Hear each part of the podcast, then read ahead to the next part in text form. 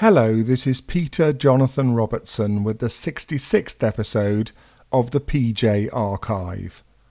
It's an interview I did with the English entertainer Tommy Steele, a singer and actor regarded as Britain's first teen idol and rock and roll star. He's also an outstanding sculptor, with his work exhibited around the world. This interview took place in London in 1994 when he was living near Richmond upon Thames. And we started by talking about how his glittering career began in the mid 1950s. Well, it started off probably about 11 o'clock in the morning, like all my mornings start off. I get up about that time. I was in the Navy at the time. I was 19 and uh, I was home on leave. I had a 10 days leave from a ship called the Mauretania, which was a great Cunard liner and I was the gym instructor on that ship. And what I used to do in my spare time on board was I played guitar and I used to sing country songs. I was a great sort of uh, fan of a fellow called Hank Williams who wrote great songs like Jambalaya and Setting the Woods on Fire, Cheating Heart. And because I love those songs so much, I taught myself to play the chords and to be able to sing the songs in the manner of, of, of Hank Williams. And so there I was. I'd been playing guitar for about three years. I was 19, 11 o'clock in the morning.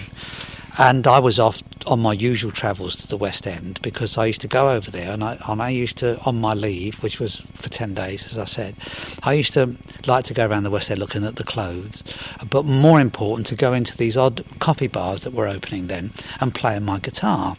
And I used to go to a place called the Bread Basket and another place called the Gyre and Gimble. The Gyre and Gimble was a Charing Cross, the Bread Basket was a bit more upmarket. It was uh, by Middlesex Hospital. And it used to be full of nurses, and it was a, for a 19 year old seaman who played guitar and sang songs. A place where nurses frequented was very good. So I was off on my usual way. And uh, now we're about three three o'clock in the afternoon, and I went into the bread basket, and I there for a plate of spaghetti and a and a poached egg and a cup of coffee, they, which they would give me to entice me to stay. I would sing a collection of Hank Williams and country songs. But at this time, on this trip, this particular day, there were other songs that I'd learned four days or five days before where I'd been in New York. And there was a song called um, Blue, Blue Suede Shoes, sung Carl by Perkins. a fellow called Carl Perkins. So I came into the bread basket singing my country songs. And a fella came up to me and he said, Oh, tonight about half past eight, uh, there's a new one opening called The Two Eyes down in Old Compton Street and uh, it's going to be the place to go because coffee bars by this time were opening up all over the place. And they weren't opening up as coffee bars all day. Most of them were like butcher shops greengrocer shops bakers in the daytime. And then come the evening as soon as darkness came all the bread and the and the meat was taken off the shelves. The gaggia machine was put up onto the counter. And it was a coffee bar. And they'd name it like the heaven and hell was really uh, uh, Kelly's bakery in the afternoon you know. They just stuck up a picture of the devil and, uh, and, and an angel sitting outside and there you are are. So I thought, oh, I'll go, I'll go along to this new place. And went along to the Two Eyes with my guitar, with my my tan, and uh, my collection of country songs. And uh, I walked in and I could hear this music coming from downstairs, which was skiffle, which I hated. And they were playing the "Don't You Rock Me, Daddy-O" kind of stuff. And I went downstairs, and it was packed with all these kids. And also, there were lots of flashlights going off, which was something very rare for a coffee bar. So I waited my turn, like you always did. You knew everyone that was playing. Someone would give me the nod. I was Tommy the Seaman. I'd get up onto the stage, and I thought, no, this place isn't ready for country. I'll I'll do a country song with a very emphasised second and fourth beat of the bar, which was Blue Suede Shoes, and I sang Blue Suede Shoes. I was only there for one number. I finished. Sent out to the chaps, who was the Vipers Skiffle group. How did it go down? Fantastic but then by that time it had been going down fantastic everywhere, not just mm. by me, but I sang on the ship for five days too. Mm. So I was used to them liking this rhythm, this mm. this new exciting. kind of exciting sound. So I went upstairs to the Heaven and Hell, which was the baker shop next door, and I'd have a quiet copy before I got my bus home. And this fella came up, and stood next to me, and he said, "Excuse me," he said, "but my name's John Kennedy. I'm a photographer with the Daily Sketch." He said, um, all the photographers downstairs have just been taking pictures of everybody, but they're all interested in the photos they've taken of you. Who are you? So I said, I'm Tommy Hicks. I'm, what do you do? I said, I'm a sailor. So he said, uh, what's that music you was playing down there? So I said, it's called rock. And he said, uh, where'd you get it from? So I said, uh, I wrote it. I didn't, of course. Oh, yeah. You got any more like that? So I said, yeah. So he said, well, uh, I'll meet you here tomorrow. So I said, well, why? So he said, uh, well, he said, how'd you like to go into show business? I said, uh, look, I said, I'm on leave. I said, I've only got 10 days. If you can get me a job in 10 days, I'll stop going to sea. Was that what you wanted anyway? Do you think? I don't you- know. I don't know. It was all a bit of fun. Mm. I think you know, when you're 19, you don't really Mm. want anything. You just want Mm. tomorrow to come, don't you? Mm. Or today not to stop. And um, the next, the following day, uh, he came along with this chap from Decca called Hugh Mendl. And the next day, there was an agent called Ian Bevan. And the next day, I went into Decca Studios and recorded two songs: "Rock with the Caveman" and uh, "Rock Around the Town," which I wrote. Lionel It was- Bart wrote the other one. Yeah, it was in the top. It was in the top five the following Monday, and I quit going to sea. So that was a day I'll never forget. I bet you're glad that day happened then rather than these days. Do you think it would have been more difficult to break through these days? I don't know. Uh, the trouble with it was it would have been difficult to break through even the week after because there were no precedents, and mine was the precedent. Yeah. So therefore, anybody that came along after me would have been referred to me. So therefore, it might have been more difficult. Mm. Uh, do you do what he does? Uh, Mm. Do you look like he does? Uh, do you do that? You know what I mean? Mm. Um, you've got to bear in mind that uh, it wasn't until two, three years later that Cliff came along, uh, and before him was Adam. Neither of them were guitarists. You know, it was always in, standing in front of a band singing. And for you to, you, you had nothing to look on as an example for how to deal with stardom. That's and what I mean. incredible. Yeah. yeah. But I think in my case it worked because no precedents. Yeah, absolutely. In in everybody else's case, Mm. right up to today, Mm. you're always going to refer back to the Beatles or the Mm. Rolling Stones or the Who or Queen if you're a Mm. group. If you're a Mm. single singer, you know, are you going to be Springsteen? You know, it's people are always going to say, yeah, but is he another? With me, it Mm. was he's, he's not another anybody. So I, I was lucky, and for me, it was easier. Mm. What was fan worship l- like to deal with when you nobody had even heard of it before? No, apart from the Bobby Soxers with Frank Sinatra, Right. and then came the fan worship of, of Presley, Mm. which then came over to here for the fan worship with me. I didn't enjoy it at all. Did you not? No, I, I found that it got in the way of my art. Right. I see. I mean, you were more more interested in your music than being a star. I used to come onto the stage to constant screams, which lasted the whole 25 minutes Yeah. of the act. And uh, it was all right for the first couple of months. And then after a while, I really, I couldn't even say good evening. And I, I really wanted to. It's not that I didn't appreciate them. I wanted to talk to them. I Mm. wanted to say, "How are you?" Mm. Uh, I wanted to say things to them. I wanted to, for them to hear the lyrics. I wanted them to hear the music. Is that why you changed direction in your career? It's the only reason why. I, I went into a pantomime at Liverpool, which was in my second year, and by then I was get, I, I was tottering on the edge of getting really fed up with it.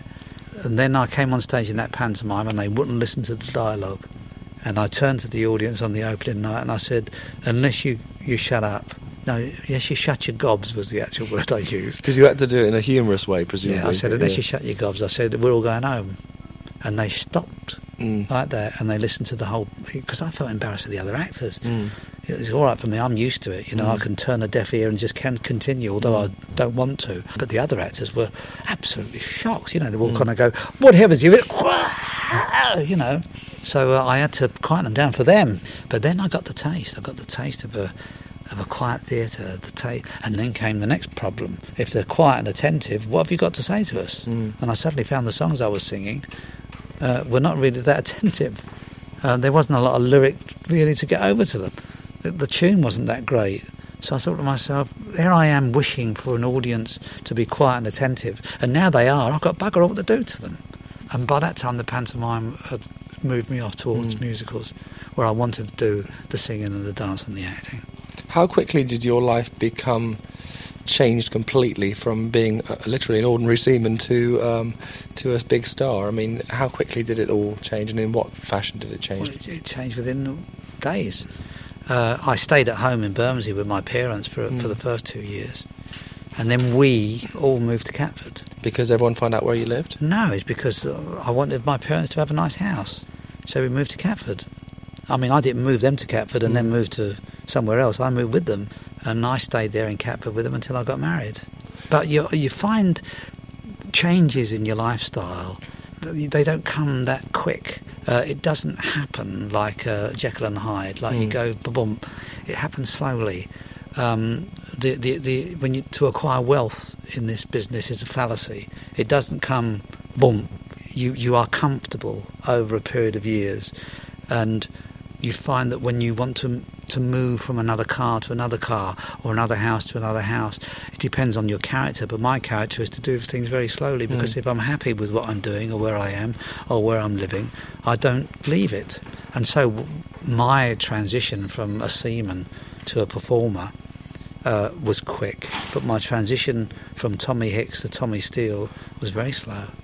Can you give me some examples of the more extreme examples of fan worship that you experienced when you first started? What sort Uh, of things did the fans do? Well, they did what fans went on to do ever since after that, get in the way.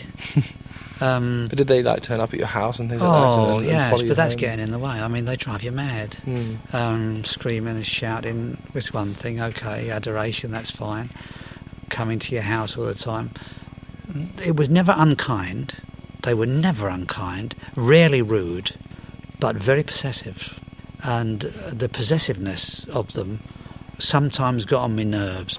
But one thing I never forgave them for is making the noise in the Mm. audience. But no one ever came up to me. I mean, the, the worst thing physically that ever happened to me was at, at Caird Hall, Dundee, in 1958 when I was dragged off the stage, which was the fault really of the uh, the promoter. And what he did was that um, in order to get a few more seats sold, he put them on the stage behind me as well as Mm. outside out in front. So when I walked onto the stage, there was about three and a half, four thousand people in the auditorium. Me on the stage with another 400 sitting behind in the choir seats where the choir would sit with an Mm. orchestra. And so naturally I was sandwiched and they just came back and from the back and from the front. And I woke up in Edinburgh. That was Well, terrible. What had happened in the meantime? I've no idea. I know I got torn. I, I had my left arm was torn out of its socket. Oh dear. I had scratches and tears. Um, so that was just hysteria. Yeah. You, you, you can't. You, only- you, only blame a mob for that. You Mm. can't blame individual people for that. Presumably, some of your fans have stayed with you all these years. Can you? Oh, uh, most of them uh, have. Are there any? Do you know them personally? Oh, I know loads of them personally, and they were the screamers, and they know what I feel about it, Mm. and they don't scream anymore. They can't walk anymore. I mean, but do you have a correspondence with them, or is that yes, that you a to- Tommy Steele club. Right. It's got thousands in it, and I get a, a weekly, or no, bi-weekly edition of a magazine that Mm. comes out with all the photographs and, and reviews and Mm. write uh, and articles that have been written over over nearly forty years. And what percentage of your fans are female and have been female? Probably about 70, Mm. 60 or seventy. More than more men in my group than they than you would imagine. So did you find the men getting quite envious when you first became a yeah. huge oh, heartthrob? gosh, yeah. It was that was really. Again, not nothing that I was privy to on my own. Mm. Um, I was never ever threatened, um, never ever came face to face with it. But you would see it in the audience where the Mm. fellas would sit there with their arms folded and the girls Mm. next to them going mad. And then you gradually found that the next time you came back to that city, the following year, that the girls would be there, but the fellas Mm. just wouldn't bother. It wasn't for them. It wasn't until the second generation of fan came along, people that had grown up with things like Little White Bull, that I would walk onto the stage. By now, I'm a song and dance performer, working to the mothers and fathers that were the teenagers, with the youngsters, 14 and 15 and 16 year olds that were toddlers. That, that had come through the little white bull stages, and so now the audience became a family audience Mm. because of my children's kind of music. Mm. Then with Hans Andersen, which was another great two or three years in a decade, came another whole audience. So therefore, you went from the teenager that became the parent, that became the grandparent. You became the child that became the toddler, that became Mm. the teenager, that became Mm. the parent, and then the cycle starts again. Mm. And so, your fan club or your starts to when it starts to go through the years has more men added to Mm. it because they're not Mm. Thinking of the teenager Yeah. rock and roll type. They remember the the, the singing in the rains and the Mm. half a sixpences uh, and the Hans Andersens. When you did break through, though, did you have a girlfriend at the time when you were the, the sailor that became no, the star? no, I'd had girls. Mm. But I had no, no steady girlfriend. My first steady girlfriend was eventually became my wife. Right. So there was no great changes you made in your life because of the change. No, No. no, nothing necessary to do that. amazing, isn't it?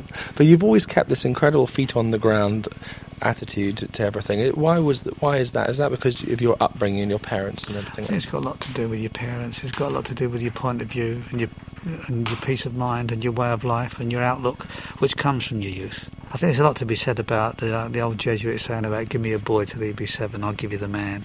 I think it's quite true. I had great parents, very understanding parents, very down to earth parents. I also came through a war, and um, as a child, when you come through a war of going to bed knowing that you're going to get up again in the middle of the night because Mm. someone's going to try and kill you. I don't know, that must have something to do, rationing must have a lot to do with it. I still hoard. Uh, my wife, people laugh, but I, I'm a hoarder. I'll, I'll always have two bottles of milk in the fridge. I'll always have an extra packet of sugar. Mm. I'll always have an extra pat of butter somewhere. I still, I've still got four bottles of camp coffee that I still use and keep four bottles topped up. I'm a hoarder, which I suppose when you go from hoarding, you go say, okay, then that, what does that go to? Saving, being careful, uh, not being extravagant. It's another thing your parents taught you, presumably. Yeah. But, it- but life teaches you that, Mm, you know. mm. And I am a, careful, non-extravagant song and dance man that Mm. enjoys my family life, and Mm. and just loves my work. You say this overnight change in your life came as something of a surprise. You never really contemplated it before. But when you were a child, did you ever dream or hope that you would become a star of some kind of No, performer? not a star, no, no. Uh, you dream. Well, I mean, my first dreams as a, as a young man was that I could fly. uh, I do that in my show. Um, I talk to the parents about the kids. I've just sung Little White Bull and I've just done the King's New Clothes Mm. with the full company of people in commedia dell'arte costumes. And I say to the audience, you know, I love singing that song in live theatres purely because of the children. And uh, I start to talk to them about their children and those Mm. children that are in the audience Mm. and, and about do you encourage them if they want to fly? Uh, because so many parents say to a child that wants to fly, you know, you mustn't, you've got to get those silly dreams out of your Mm. head. You've got to start thinking about the humdrum things of Mm. life, you know, getting married and mortgages and work and all that sort of thing. And I think that we dampen the children's imaginations too Mm. quick. You can tend to. And so I encourage the, the audience that you mustn't dampen their Mm. imagination. Mm. And as a child, I imagined all sorts of things. Never stardom and never being on stage. Mm. Um, My imaginations were up in the clouds somewhere. It was flying. But you liked the singing because you did that as a sailor. So what was it that got you doing that? Did you was it your first experience of rock and roll music, or what was it that made you want to sing? I think I wanted to make the sounds. I wanted Right. to be able to. First of all, I heard Hank Williams songs and I loved Yeah. them, and I wanted to sing them. And you can't sing a Hank Williams song to a piano. Mm. At least you can't to a, a, pia- a pub piano Mm. on the ship. So I got a guitarist that played the chords for me, and I sang it with him. And then one day I bought a guitar and said, "Could you show me those chords?" Mm. And so I started to play for myself. Then I changed ships, and I arrived on a new ship with a guitar that I could play, that I could sing, and the repertoire was building up, and I was singing in, in ships concerts, and I was quite happy with my lot. I was, I'd have been satisfied to stay without the rest of my life. I didn't see myself going ashore Mm. and singing in theatres. I didn't see that at all. I didn't want that. It's I all- didn't even think it would be there because I always assumed that if you was going to go in the theatre, you was born in a trunk somewhere, and you came out when Mm. you was two. You went on the stage, you got a standing ovation, and the next day you was Mickey Rooney. Mm. You know, You haven't changed physically hardly at all since you first started. I mean, so they tell me. do you feel that way yourself? Do you feel as fit as you? I feel wonderful. Yeah. Yeah. What, what what do you do to keep yourself fit? I play squash every day. The second part of my 1994 interview with Tommy Steele took place over the phone when he reflected on the fact that he'd started out as a pioneering pop star four decades previously. It's only two years away, and it's 40 years ago. You know, I mean, it's remarkable, isn't it, how time flies? If someone had said to me when I was 20, or 40 years ago, I remember, I'd think, oh, bloody hell, you know, don't take me back that far. It's too far back. You know, it's the arc. But I mean, in the meantime, obviously you've done a great deal. Does it feel like you've done everything you want to do in that Oh, time? n- no, oh, in that time, yes. I mean, now I, I, I just wish I had uh, as much time again. right. Go over it all. Get it, get it better this time.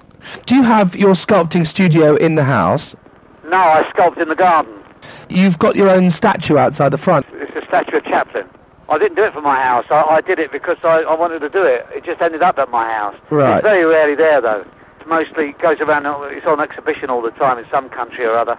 This is the house you're in now? Yeah. Right. And I've Well, been there 24 years. so how did you find that? What's the story of that one? It's a, it's a Stuart mansion, 1640. It was a house that we always knew because I used to pass by on the way to London. Who was living in it then? Uh, a fellow called Philip Carr, who owned Peek Frean's Biscuits, of all things. it's got sort of stables with it, hasn't it? Yes. Do And you squash court. Do you mind the fact that every, everyone knows your house when they go by? Everyone always points it out No, wherever I they... It's quite funny, really, especially in the summer when the coaches go by. If we're on one of the second floors and we're looking out, and a coach goes by, it's always fun to say, well, now watch this. And as it goes round the bend, everyone's head turns round because the fellow on the microphone has said, and on the right. you know, it's funny to see all these Japanese heads swing round, you know. How much time do you spend at home and what do you like to do when you are at home? I do what everybody else does. My feet up, I have my tea and watch EastEnders. Do you ever watch yourself? Do you watch your old movies and things? No, I've, I've got them. But you never watch them? No. Have you never been tempted to, to move to America? No, I spend quite a lot of time in America, but it's a country that you, I like to be in transit. It's a lovely country. They're, it's a they're wonderful people, and they've got some wonderful things there. But um, I'm an Englishman. I prefer to live here. How do you feel about the way London um, and England has changed over the years since you remember your childhood? Uh, London, if you go by London as people see London, is become very cosmopolitan. Uh, you, if you, even if you just go by the restaurants and the shops, and I think it's wonderful. I think the, it, it's, it, it has the buzz of Paris now without the French. Do you Thank know- God. Do you miss um, the old days and, and the, the way life was when you were a youngster growing up? No, but I can look back at them with, with a smile. Uh, I get as much of a charge out of, uh, I don't know, hitting a squash ball as I ever got out of kicking a football. How easy is it for you to go around uh, wherever, Richmond or wherever, with, with, with, without being recognised, or do you just not go out very much? No, I go out quite often. I don't particularly look out for it. It happens, and, and it always happens nicely. Do you enjoy um, the fame, or sometimes do you wish? Of The, course I do. It's wonderful. I, never, sort- I never wish anything else. when when people see you, what sort of things do they remind you of when they come up and see you? Do they talk about half a sixpence or what? It's, it's surprising. It could be a load of different things. They come up and talk to you. The, the main thing is they come up and talk to you. It's charming. But they could talk about anything. I've had people come up and start telling me they're having problems with their kids, you know. And what do you say about that? well, I'd listen to the story, and if I can help in any way, I'll talk about my own. hmm Do you have uh, many friends in the entertainment business? I've a lot of acquaintances. Wh- Who are your closer ones? Uh, not people I would care to mention. of your uh, sculptures and things, are there any future ones planned? You've just done a marvellous one at Twickenham. There, Yes, I- I'm just working on one that I'd like to discuss with Battle, with Hastings. The Bayeux Tapestry come to England? That's right. I'd like to do uh, uh, an effigy in Battle itself, in the village. How long does it take you? Depends on what the subject is. How long did Charlie Chaplin take you, for instance? Uh, I did that in about six weeks. What about souvenirs of your career? Do you have quite a lot of those at home? Oh, loads, yeah. I mean, are they sort of on the walls and things, or, or you just keep them tucked away in a cupboard Well, somewhere? photographs are on the walls, but the awards are all away behind glass, you know. Is there a favourite? Uh, no. They've all got great memories of their own. What, what would you say is the greatest tribute you've ever been paid? Oh, it has to be the OBE, yeah. Uh, and what have you done with your OBE? What, the actual OBE itself, Yeah, that's yeah. behind glass. What's the most memorable things critics have said about you? Oh, gosh, there's been so many.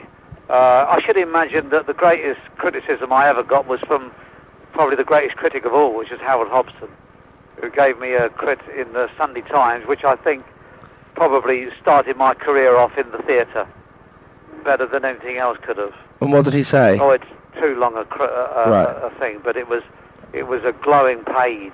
It, it gave me a great accolade. It was it was wonderful. Do you think you've been given the credit th- that you deserve in your career? Oh, I should think more than that. Yes. I mean, I'm a jobbing song and dance man. When you get accolades and and awards and credits and all that sort of thing, uh, it's it's it's an added it's an added sort of luxury. It's, it's a pleasure enough to do the work without getting a pat on the back for it. What are you most proud of? All of it. I hope you enjoyed my chat with Tommy Steele. If you'd like to comment on this or any other interviews from the PJ archive, you can find me, Peter Jonathan Robertson, on Twitter at Peter Jonathan R2.